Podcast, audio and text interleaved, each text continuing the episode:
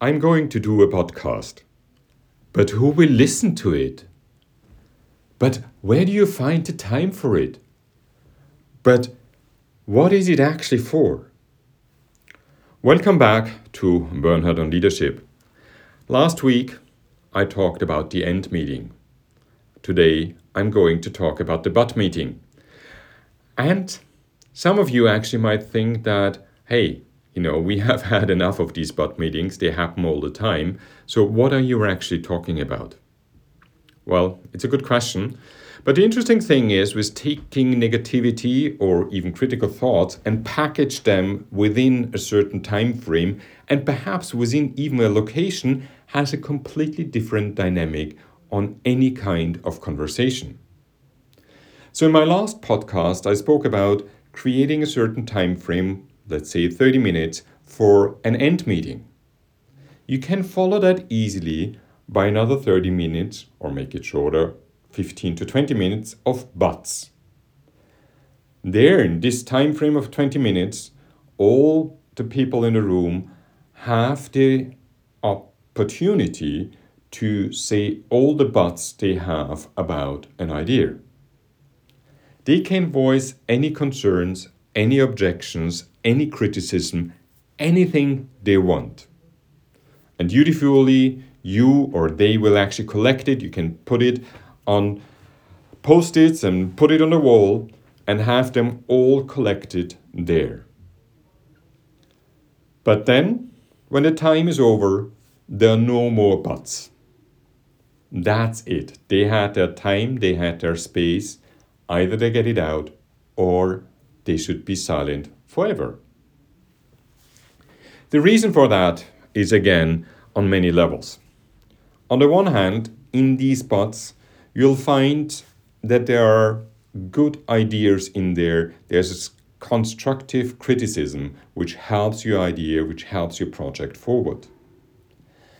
Putting it all together within a certain kind of time frame and space also enables everybody to say, okay, the next thirty minutes will be tougher because everybody will voice their criticism.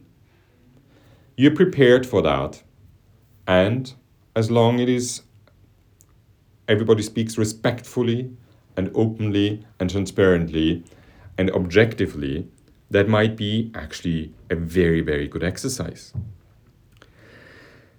Some of you might know the Orpheus Chamber Orchestra in New York, one of these fantastic orchestras which actually has never ever worked with a conductor. They have developed quite a lot of rules about how they work together and about their collective leadership. One of them is on criticism. And I like that very much because it says very simply, criticize the music, but not the player. And that's also for the but meetings very, very important. Criticize the ideas, the issues at hand, but never the person who brought it in. Dividing a meeting in an and part and a but part actually also helps you to depersonalize and objectify issues and the discussion. Because it's not kind of someone raising an idea and three others immediately jumping on that person with their criticism, their buts, their objections, and so on. You first collect all the ideas, you build on them, you create something which is bigger and did not just come from one person, but from more persons. You do the same thing actually with the buts. Again, because you collect them all, and because you have them all up on a wall, it is not that personal. That helps you to use all the criticism and the feedback really positively. At the end of the but meeting, it's good to ask if anybody has any more buts, any more criticism, or any more feedback on the project or the idea at hand. If they don't, well, it's time then to really draw a line and say, thank you very much, that were all the buts, we will work on them and see how we can address them till our next meeting or during the project.